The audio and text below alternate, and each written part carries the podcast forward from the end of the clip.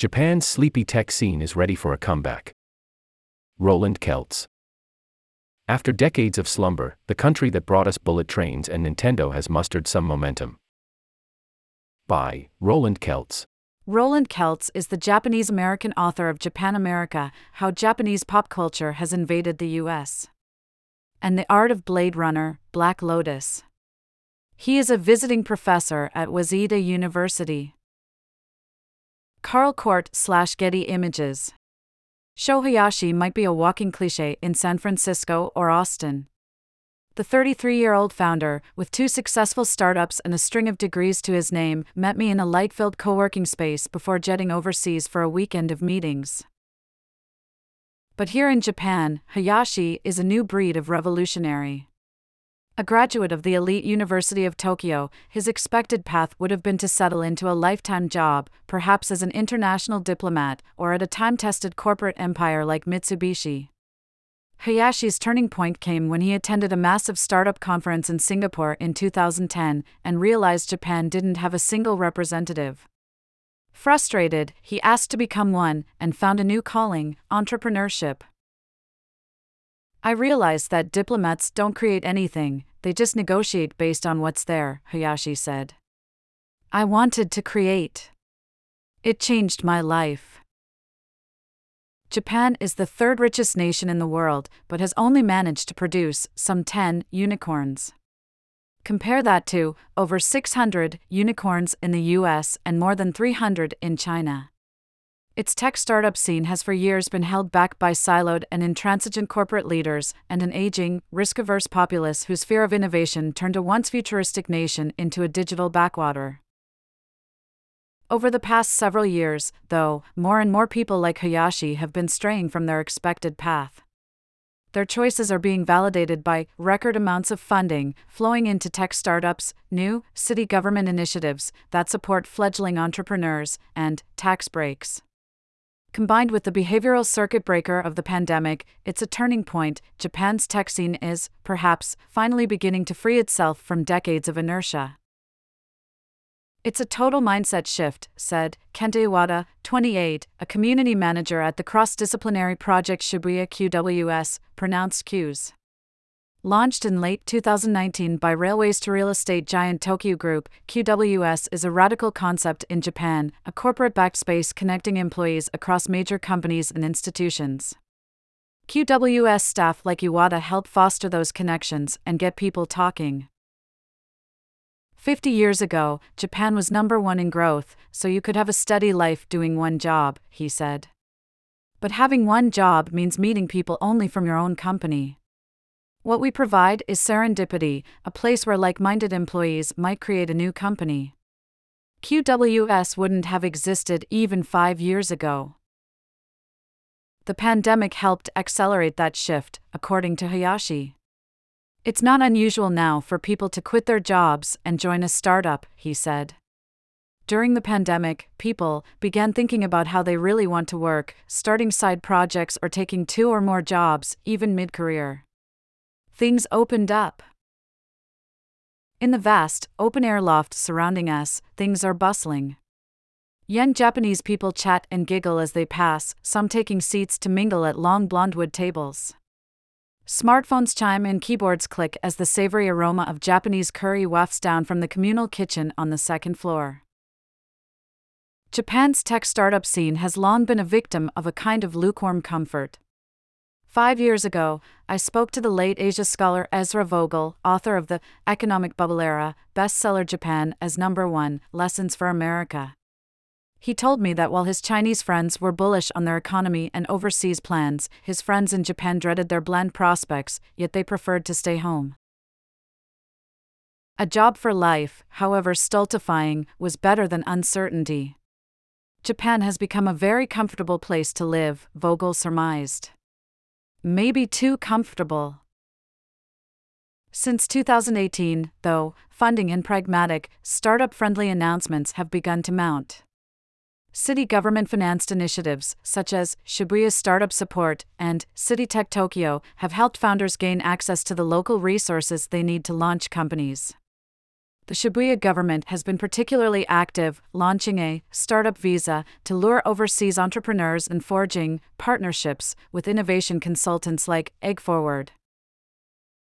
A tweak to the government's pension investment fund incentives led to public money flowing to venture capital firms, which drove a record amount of funding into mostly tech startups in 2022. That was the same year investments in the US and Europe dropped by 30% and 16%, respectively coupled with tax breaks, including one for corporations seeking to acquire startups, these projects make Japan's current surge feel more solid.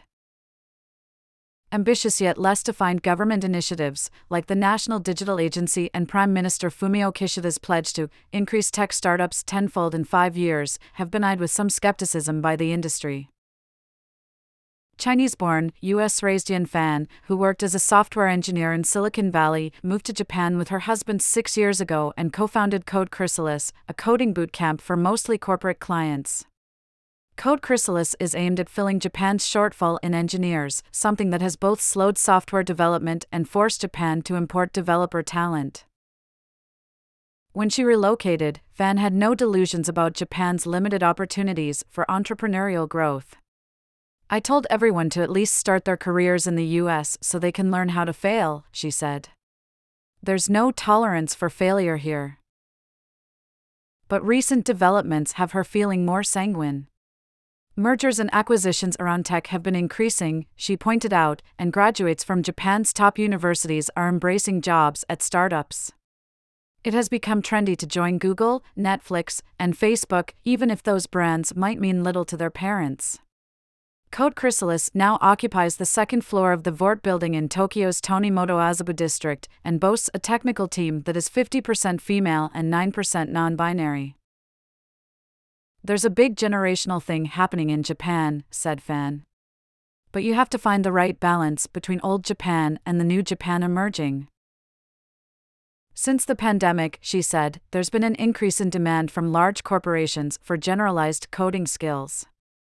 DX, reskilling, agile are all huge buzzwords. Every major Japanese company is exploring what they need to do and has the cash to do it. The startup's client list currently includes investment bank Nomura and the country's first unicorn e commerce site Mercari. Historically, foreign pressures, or gaiatsu, have forced change in Japan. These days, there is plenty of pressure coming from inside the country the unmitigated spiral of its declining population has already resulted in a severe labor shortage. Estimates say that by 2050, Japan's population will have dropped from around 125 million in 2023 to just 97 million. Then there's the anemic state of Japan's digital infrastructure, which was exposed during the pandemic's peak with a slow and lackluster snail mail based vaccine campaign and the requirement for reams of paperwork in order to enter the country. Tomonori Ida describes that moment as a reckoning for Japan. He heads a program aimed at teaching older Japanese employees digital skills, partly run by Benesse Corporation, a name perhaps best known outside Japan for its innovative, art driven reinvention of Naoshima Island. I think COVID 19 made us realize how vulnerable we were without digitization. A lot of things just stopped or stalled, said Ida. This was a wake up call for us, forcing government and corporate leaders to spring into action. Japan's tech scene finally has some momentum, an energy that feels palpable. But is it really on the verge of producing something new for the rest of the world? According to international finance lawyer Yuki Shirado, who has also been an angel investor and served on the board of several startups, the biggest changes in Japan's tech scene may take five to six years. That's a lifetime in Silicon Valley, but a rapid clip in centuries old Japan. The language and mental barriers, the resistance to taking risks, that will take time to overcome, he said. Japanese tech startups will likely have different values and goals, he added, along with a greater focus on innovation in areas like fintech, biotech, and healthcare. There will also be a bigger push towards the development of more pragmatic, hardware contingent products, such as smart devices. Japan's high quality of life is also not lost on local and foreign entrepreneurs either, some of whom are questioning the wisdom of moving fast and breaking things in a world now breaking apart. Shirato recounted the story of an American friend, a founder based in Tokyo, whose son recently suffered a life threatening injury. In the US, he said, the cost of the son's treatment would have exceeded $1 million and bankrupted his friend's company. That's just not part of our culture. Hayashi would agree. It's about priorities, I guess, he told me minutes before hailing an Uber for the airport. If your only goal is to maximize financial gains, it's probably wiser to work for higher wages abroad. But Japan is a place where society gives, and you can give something back. Roland Kelts is the Japanese American author of Japan America How Japanese Pop Culture Has Invaded the U.S. and The Art of Blade Runner, Black Lotus. He is a visiting professor at Waseda University.